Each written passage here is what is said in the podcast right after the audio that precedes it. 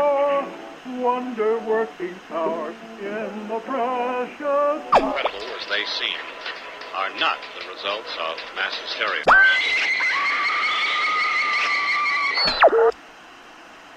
فکر کنم بهتره مجوز بکنیم. چون الان روی ایستگاه اشتباهی هستید.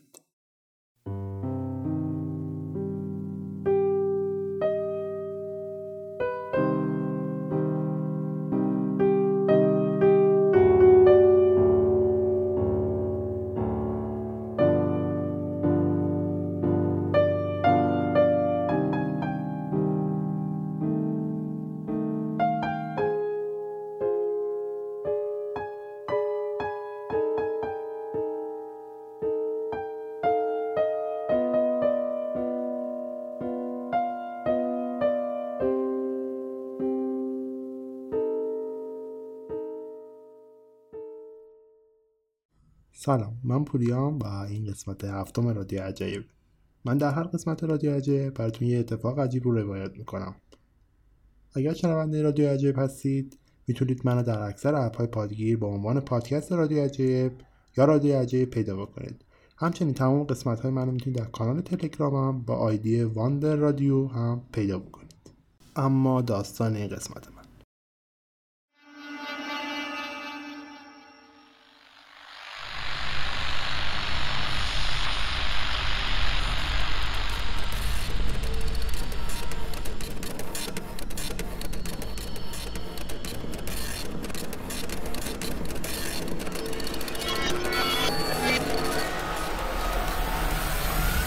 داستان قسمت من از این تابستون تو سال هزار و نهصد و هفتاد و هفت شروع میشه. درست از جایی شروع میشه که جری امون، یکی از اساتید دانشگاه اوهایو، تصمیم میگیره برای تابستون به صورت داوطلبانه تو تلسکوپ رادیویی گوشه بزرگ شروع بکنه به کار کردن. بیگ ایر یا گوشه بزرگ جزو اولین پروژه هاییه که برای پیدا کردن هوش فرازمینی توسط دانشگاه اوهایو شکل میگیره. گوشه بزرگ که در اصل اسم یه تلسکوپ رادیویی هست، وظیفه‌ش اینه که در آسمان‌ها، در اون فضای سکوت محض، به دنبال کوچکترین نشانه‌ها یا کوچکترین سیگنال‌ها از فرازمینی‌ها بگرده. اولین سوالی که شاید برای خیلی‌ها ایجاد بشه، اگر مثل من آماتور باشید، اینه که آقا چطوری ممکنه توی فضا، تو جایی که ما بهش میگیم خلا، اونجوری که ما فهمیدیم، اونجوری که به ما فهموندن، دنبال یک سری صدا بگردیم؟ مگه صدایی در آسمان‌ها یا در فضا پخش میشه که ما بخوایم اون صدا رو رصد بکنیم و بشنویم؟ خب من جواب این سوال رو میتونم بهتون بگم بله، تو آسمون ها، در اون خلا، در اون سکوت محض هم میشه به دنبال صدا گشت. سال هزار و نهصد و شصت دو تا دانشمند یا دو تا فیزیکدان دانشگاه کرنل به نام های فیلیپ موریسون و گاسکی کانکی یه فرضیه میدن و میگن اگه قرار بشه فرازمینی ها برای همدیگه پیامی بفرستن یا با ما تماس برقرار بکنن، باید از این زبان مشترک استفاده بکنن. اما این زبان مشترک قراره چطوری این حرف ها یا اون پیام ها رو منتقل بکنه و به ما برسونه؟ طبق استدلال این دو نفر، یه عنصر توی هستی خیلی زیاده و اونم هیدروژنه. هیدروژن یک فرکانس بسیار بالایی داره به اسم خط هیدروژنی که حدود هزار و چهارصد و بیست مگاهرتزه. شما اگر بتونید با یه تلسکوپ رادیویی این فرکانس ها رو پیدا بکنید و در عالم هستی دنبالشون بگردید و در هر بخش از فضا یا هر بخش از آسمان دنبالشون بگردید و این فرکانس ها, فرکانس ها رو پیدا بکنید، صد درصد شما میتونید یک پیام مشترک از سوی فرازمینی ها پیدا بکنید. چرا؟ چون ب... از استدلال این دو نفر هر آدم فضایی اگر بخواد، هر آدم فضایی که شاید بهتر نباشه این واژه است، هر هوش فرازمینی که بخواد یک اطلاعاتی رو به دیگری منتقل بکنه یا یک پیامی رو برای یک برای بشریت دیگری، برای نژاد دیگری بفرسته، احتمالاً از خط هیدروژنی برای رسوندن خبرش استفاده میکنه، چون این خط هیدروژنی فرکانس بسیار بالایی داره و پرتاثیرترین فرکانس در فضای هستی هم هست. پس شما الان میدونید که چجوری گوشه بزرگ کار میکنه و هدف از کار کردن تو پروژه گوشه بزرگ چیه. جری امن ما هم داره تو این پروژه کار میکنه و مسئول این هست که داده های سه روز گذشته رو بررسی بکنه.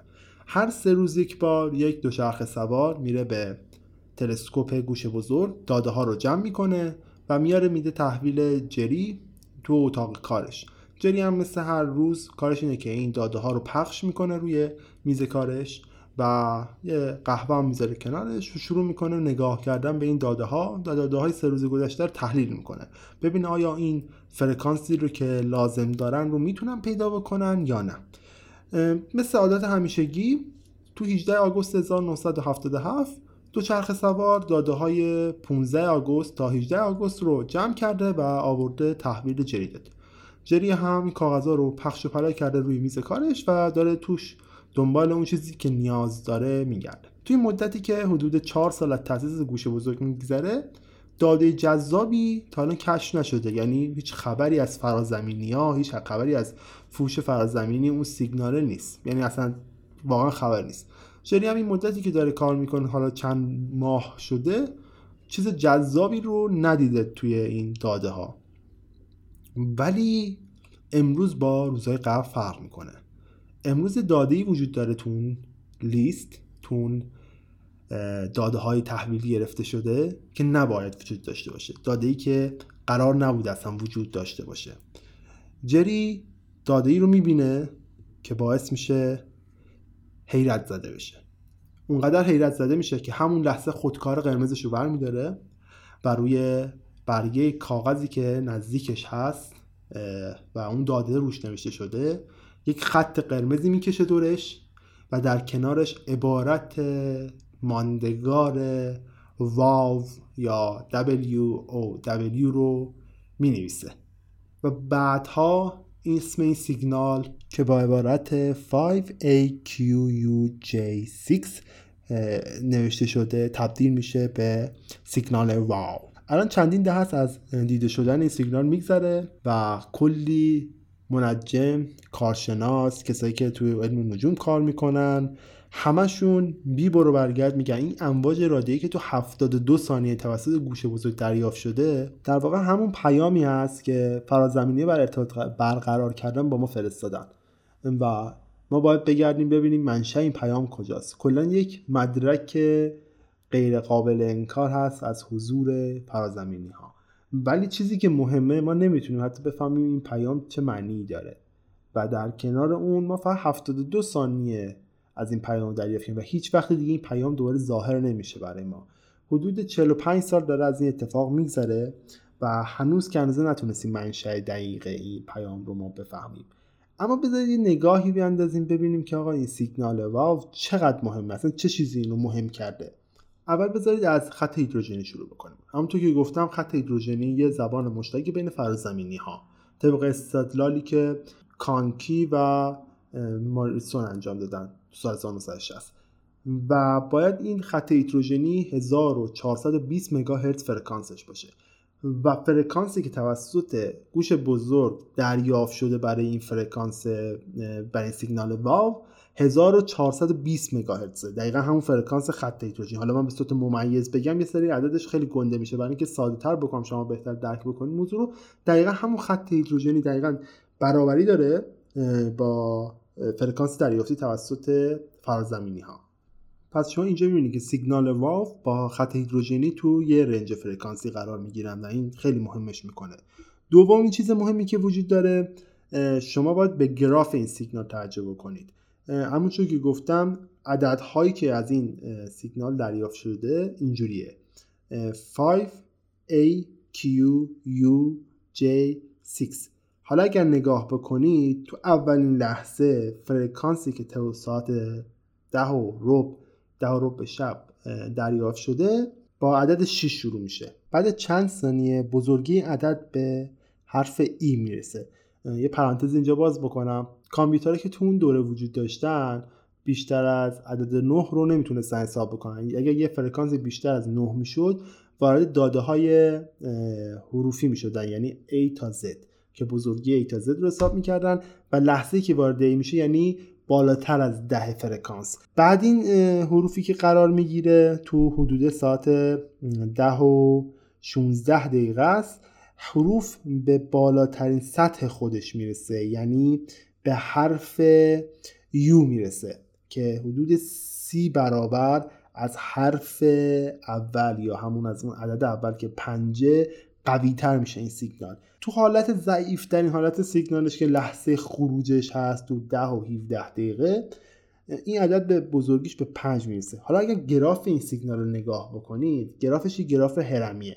اولش با سیگنال بسیار کوتاه شروع میشه، بعد اوج میگیره، بعد یک دفعه میخوابه. انگار که شما تو یک لحظه یک چیزو دریافت میکنید و در لحظه بعد پیام تموم میشه. حالا چرا اینجوریه؟ این فرکانس اینجوریه، این فرکانس اینجوری دریافت میشه، یعنی کوتاه و بلند میشه. به خاطر اینکه تلسکوپی که تلسکوپ رادیویی که رو زمین وجود داره، اون تلسکوپ بیگ ایر یا گوشه بزرگ، با هر بار چرخش زمین یک مقدار زاویه‌اش عوض میشه. تو لحظه تو لحظه‌ای که عدد پنج دریافت میکنه، تو زاویه‌ای قرار داره نسبت به این فرکانس که ابتدای این فرکانس رو داره دریافت میکنه، یعنی عدد پنج داره دریافت میکنه. و وقتی که داره میرسه به عدد یو، در وسط این پیام قرار داره، یعنی در مرکز این پیام قرار داره. و وقتی دوباره به عدد آخر یعنی عدد شش میرسه، یعنی دیگه عملاً از خارج شده از محدوده پیام و بعد از اون دیگه عملاً پیام رو دریافت نمیکنه.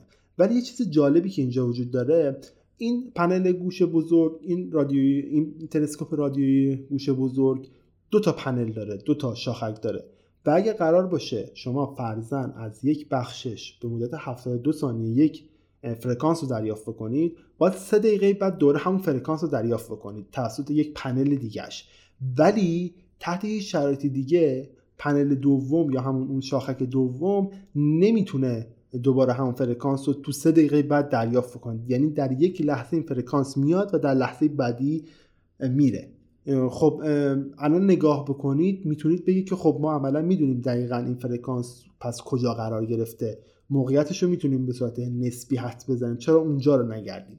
محدوده‌ای که داشته صورت این تلسکوپ گوشه بزرگ میگشته، یه جایی هست به نام صورت فلکی قوس یا ساجیتریوس. توی این محدوده اینا میگشتن و حدوداً بغل خوشه فلکی ساجیتریوس داشتن میگشتن، ولی هر چقدر برمیگردن دوباره اون ناحیه رو بررسی میکنن. تو پانصد بار بعدی که برمیگردن اون ناحیه رو بررسی میکنن، تحت هیچ شرایط دیگه‌ای تو هیچ زمان دیگه‌ای نمیتونن اون فرکانس رو پیدا بکنن. فقط تو یک لحظه اون فرکانس دریافت شده و این فرکانس تحت هیچ شرایطی فرکانسی بیرون از سطح زمین هم نبوده، یک فرکانس بیرون از بخش یک فرکانس سطح زمینی نبوده، یعنی محصل ماهواره‌ها، پرواز هواپیماها یا هر چیز دیگه‌ای نبوده، بلکه منشأش بیرون از زمین بوده تو آزمایش‌هایی که انجام میشه. ولی هیچ وقت دیگه نمیتونن این فرکانس رو پیدا بکنن، همین عجیبش میکنه. یه چیز جالبی که در مورد سیگنال واو وجود داره اینه که خیلی واضح منتقل شده. اکثر تلسکوپ‌های رادیویی شبیه یه سری آدمن که میرن درهم خرید میکنن و قرار نیست یه چیز واضح رو دریافت بکنن. اونا دارن از منابع کیهانی مختلفی یک سری فرکانس مختلف رو دریافت میکنن و قرار نیست یک فرکانس خاص رو جستجو بکنن. گوشه بزرگ هم از این امر مستثنا نیست و داره کلی فرکانس مختلف رو از سراسر هستی دریافت میکنه، به خصوص تو محدوده خودش که محدوده خوشه قوس هست. ولی سیگنالی که توسط گوشه بزرگ دریافت میشه سیگنال کاملا واضحه و یه دفعه یه موج رادیویی واو میاد روی صفحه فرکانسی و جوری تکرار میشه که دقیقاً تو اون خط هیدروژنی هست که من بارها در موردش صحبت کردم. و این عملاً این قضیه رو که یه اتفاق تصادفی کیهانی بوده رو رد میکنه و میگه که این صد درصد یک اتفاق عمدی بوده که از یک جای دور در جهان هستی به ما رسیده. این سیگنالی که ما رسیده واقعا چیه؟ آیا آدم فضایی‌ها توش دست داشتن یا یه اتفاقی بوده که رخ داده واقعا؟ بذارید یه مقدار به این بپردازیم که واقعا آدم فضایی‌ها وجود دارن، آیا میشه دنبال حیات توی فضا گشت یا ما تنها مخلوقاتی هستیم که زندگی میکنیم در این جهان هستی؟ حداقل به نظر من بزرگترین و جاه طلباترین خواسته ما انسان‌ها کشف ناشناخته‌ها تو فضا بوده. وقتی که ما چشمون از رو زمین کندیم و به آسمان‌ها خیره شدیم، اولین چیزی که بهش فکر کردیم که اون بالا چه خبره، چطوری میتونیم اون بالا رو به دست بیاریم. بارها و بارها سعی کردیم که برسیم به طاق آسمون‌ها و طاق آسمون‌ها رو رد بکنیم و ببینیم اون بالا چه خبره. این تلاش‌های ما منجر شد به ساختن هواپیما، بعدتر پیشرفت کردیم، موشک ساختیم، به فضا رفتیم و در آخر پا روی ماه گذاشتیم. twenty seconds and counting. T-minus fifteen seconds. Guidance is internal. twelve, eleven, ten, nine. Ignition sequence starts. six, five, four, three, two, one, zero. All engine running. Liftoff. We have a liftoff. thirty-two minutes past the hour. Liftoff on Apollo eleven. اما باز هم نتونستیم جواب اون سوال جاه طلبانه خودمون رو پیدا بکنیم. ما گشتیم و گشتیم و گشتیم ولی هنوز نتونستیم حیاتی مشابه حیات خودمون در آسمان ها پیدا بکنیم. اگه یک نگاهی به گذشته بندازید، به تاریخ بشر نگاه بکنید، به تمدن‌های مختلف، به ادیان مختلف نگاه بکنید، ما ایده‌های اولیه‌ای از وجود هوش فرازمینی رو تو این مذاهب یا تمدن‌ها می‌بینیم. موجوداتی که از آسمان‌ها بر ما فرود میان، گاه بر ما خشم میارن، گاه بر ما نیکی. این موجودات همون ایده‌های اولیه‌ای هستن که ما دنبال این هستیم که پیدا بکنیم یک تمدنی رو در آسمان‌ها. برای مثال اگر بخوایم به شکل نجومی و به شکل دقیق نگاه کنیم، گالیله روز اولی که تلسکوپش ساخت و به ماه نگاه کرد، داشت ماه رو شفافتر از بقیه انسان‌های عادی می‌دید. بر روی ماه لکه‌های تیره‌ای دید و پیش خودش فکر کرد این لکه‌های تیره دقیقاً همون اقیانوس‌های روی زمین هستن و این اقیانوس‌ها رو به لاتین ماریا نامید یا دریا. بعدتر ما فهمیدیم که هیچ اقیانوسی بر روی ماه وجود نداره، بلکه این لکه‌های سیاه محصول فعالیت‌های آتشفشانی ماهن و بخش بازالتی ماه رو تشکیل میدن. یا مثلا تو سال هزار و هشتصد و چهل و هشت یه کشیش و معلم اسکاتلندی به نام توماس دیک تصمیم میگیره که تعداد ساکنان منظومه خورشید رو سرشماری بکنه.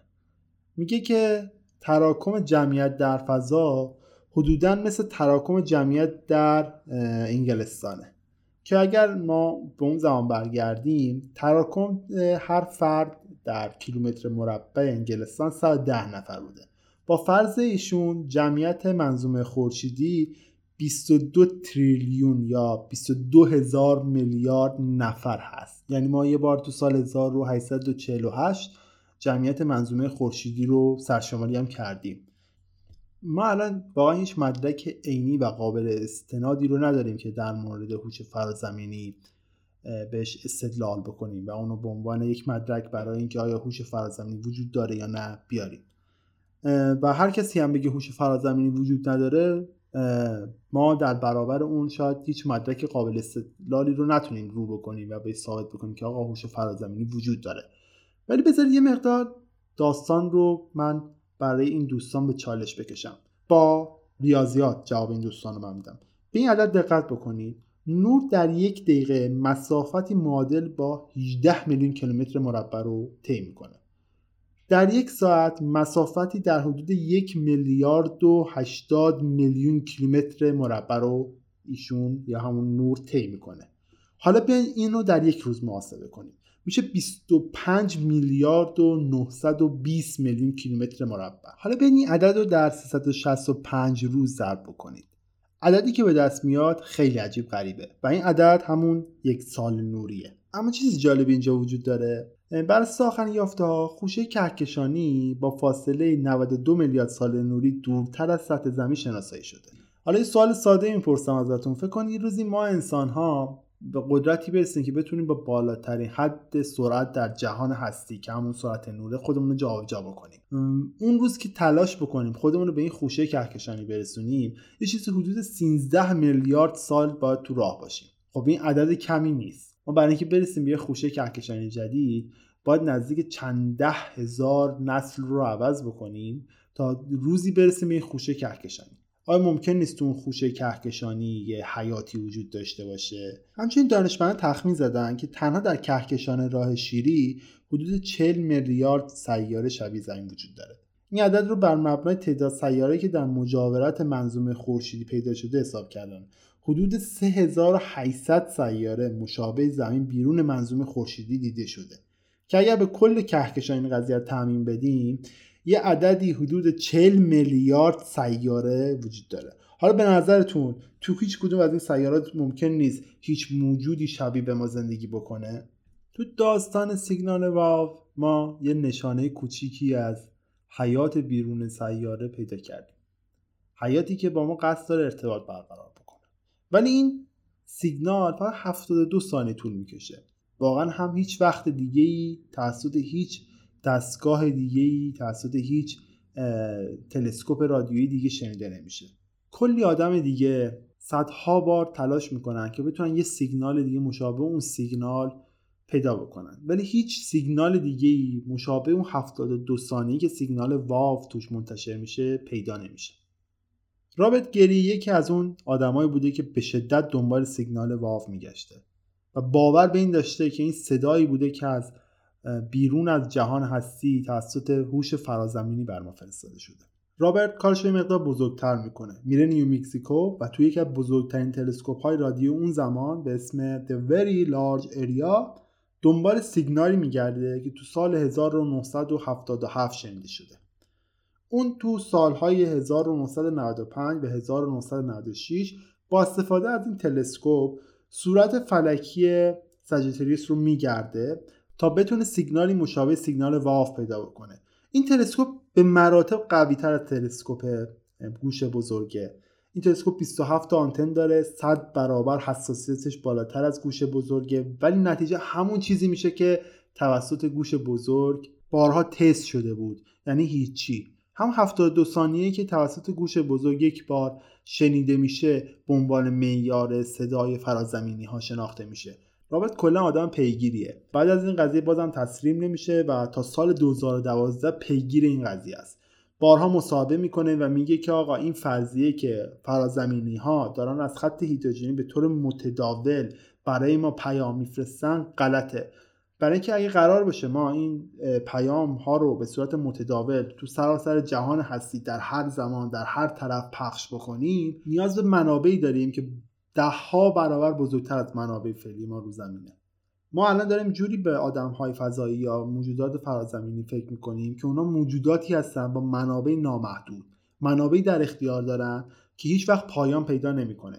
همین منابع باعث میشن که ما فکر کنیم که اونا میتونن در هر لحظه و در هر زمان با استفاده از خط هیدروژنی برای پیام بفرستن و این غیر ممکنه. به صرفه ترین قضیه این وسط اینه که این موجودات یا این هوش فرازمینی سعی میکنه در یک زمان خاص و در یک نقطه خاص یک پیام رو برای لحظه ارسال بکنه و این لحظه ممکنه همون لحظه‌ای باشه که یک بار گوش بزرگ تونسته اون رو بگیره و ما هم غیر ممکنه بتونیم توسط تلسکوپ‌های رادیویی که فقط بخشی از آسمان رو داره جستجو میکنه دنبال این پیام‌ها بگردیم. ما باید وقتی میتونیم این پیام رو دریافت بکنیم که بتونیم کل آسمان رو در یک لحظه اسکن بکنیم و تمام اون فرکانس های زائد رو در همون لحظه حذف بکنیم و دنبال اون فرکانس خاص بگردیم و این ایده رو بیان میکنه که ما از پایه داریم دنبال چیز اشتباهی میریم و باید کاملا خوش شانس باشیم که بتونیم با روند فعلی چیزی رو پیدا بکنیم، چون ما داریم هر بیست دقیقه یک بار یک بخشی از آسمان رو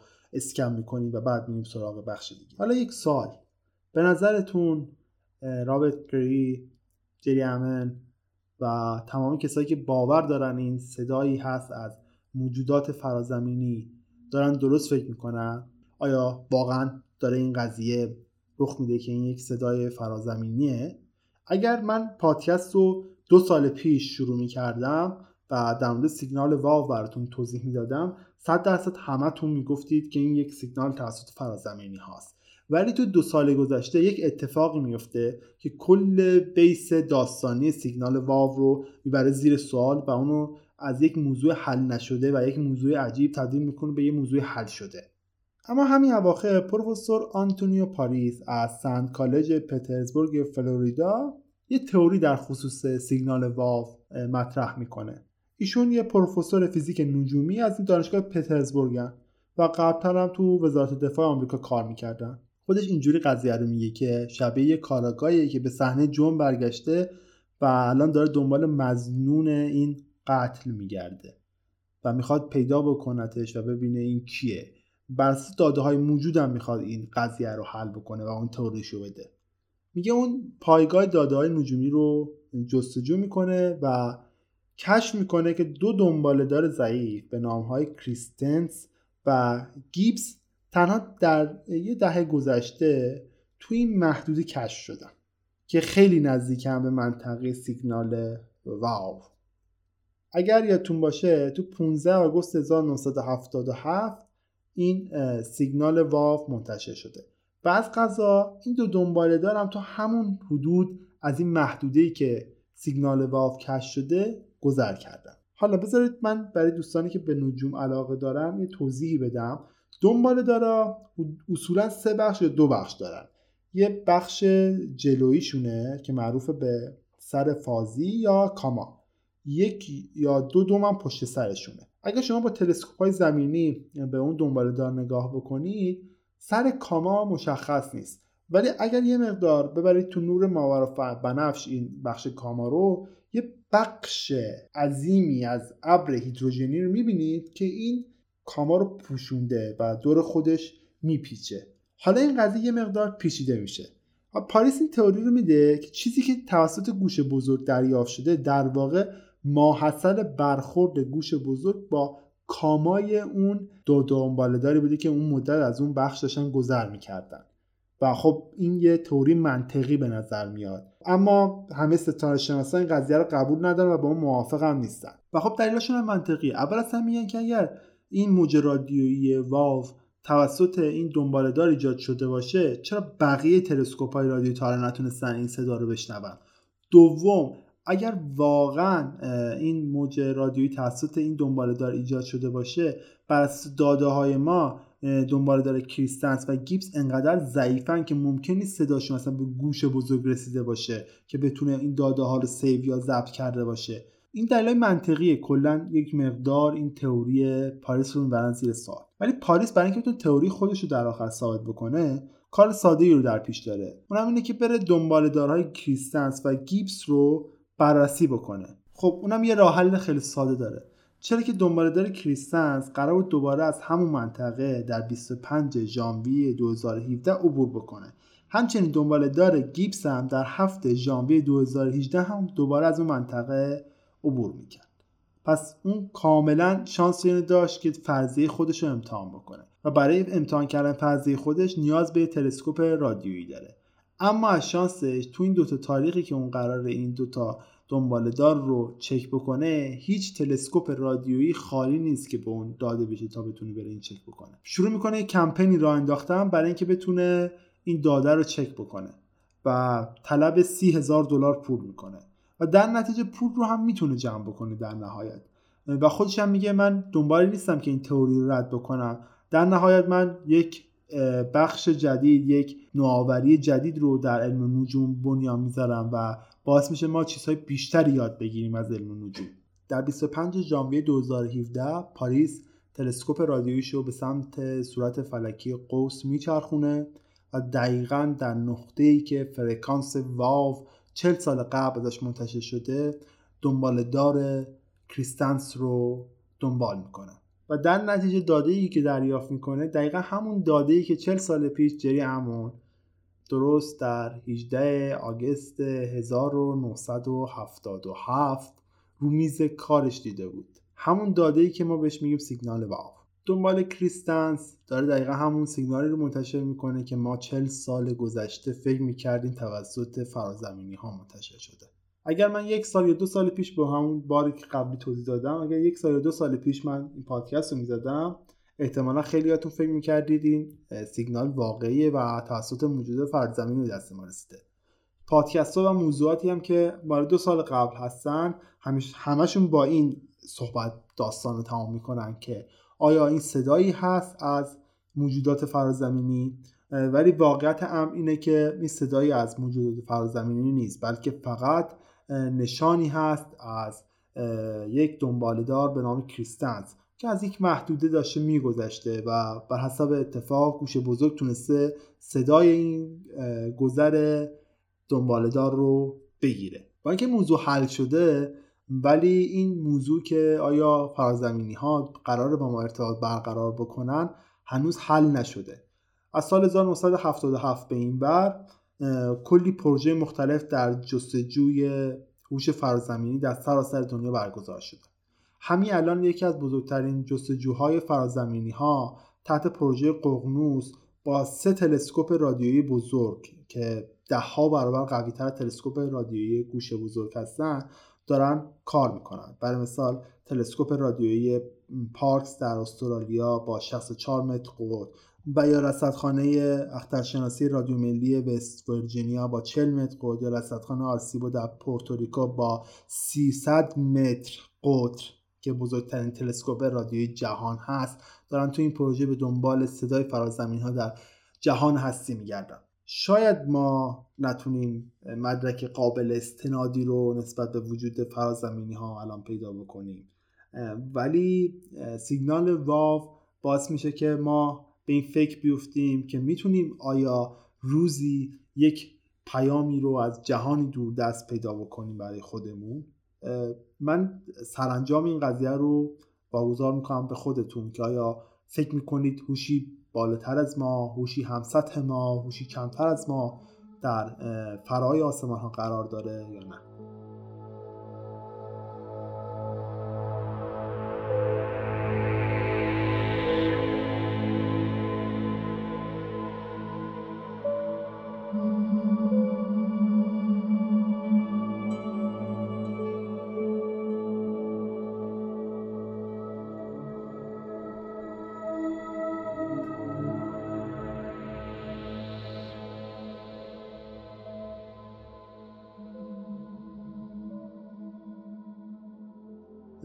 این پایان پادکست هفتم منه، پایان قسمت هفتم منه. امیدوارم ازش لذت برده باشید. خوشحالم که هفت قسمت گذشته منو تحمل کردید و صدای منو شنیدید. مثل گذشته اگه قرار پادکست منو بشنوید میتونید منو از اپ‌های پادگیر مختلف مثل کست باکس، اورکست، آیتیونز یا انکر یا حتی شنوتو بشنوید. اگر هم میخواید تلگرام منو دنبال بکنید با آیدی واندر رادیو میتونید منو اونجا پیدا بکنید. من قسمت های هر اپیزودم رو با چند یک مقدار تأخیر تو اونجا قرار میدم. اگر میخواید حال و هوای پادکست رادیو عجایب رو دنبال بکنید آیدی توییتر من هست رادیو عجایب یا رادیو واندر که به جای او از صفر استفاده کردم توش. میتونید تو اونجا منو پیدا بکنید و اطلاعات منو در مورد موضوعاتی هم که در موردش کار میکنم و در اپیزودا هم در موردش حرف میزنم رو اونجا بخونید یا در موردشون بدونید. اطلاعات زیاد دیگه‌ای بهتون نمیتم در مورد این موضوع. خیلی ممنون که حدود سی دقیقه من رو شنیدید و در آخر مثل همیشه که گفتم روز روزگار بر شما خوش یا خدا نگهدار.